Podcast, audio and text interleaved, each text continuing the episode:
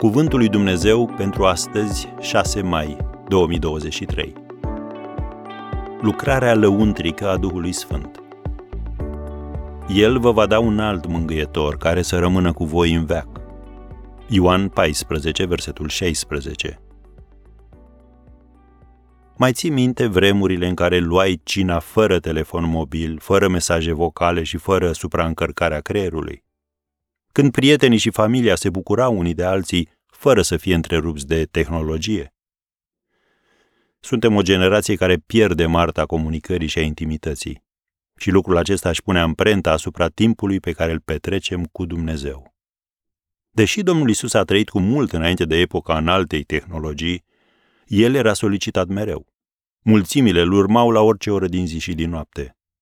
Cu toate acestea, Sfânta Scriptură ne spune de exemplu, în Marcu 1, versetul 35, a doua zi dimineață, pe când era încă întuneric de tot, Isus a sculat, a ieșit și s-a dus într-un loc pustiu și se ruga acolo.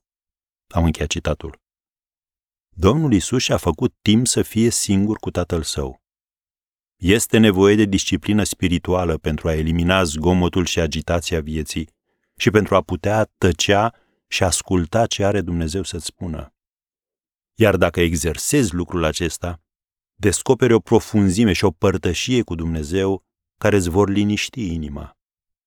Investește câteva minute și citește Ioan capitolele de la 14 la 16 și lasă ca Duhul tău să absoarbă mesajul Domnului Isus. Să remarcăm faptul că El dorește ca ucenicii săi să aibă pace și îi mângâie asigurându-i că nu îi va lăsa niciodată singuri.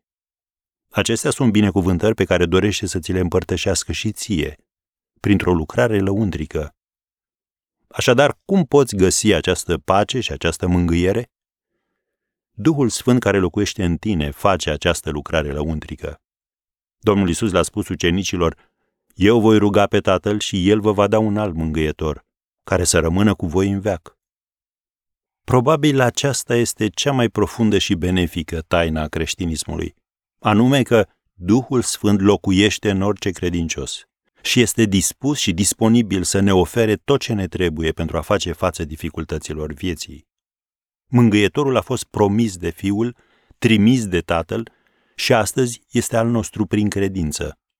Îmbrățișează-l, încrede-te în puterea sa, experimentează pacea sa și urmează călăuzirea sa, care nu dă greș niciodată.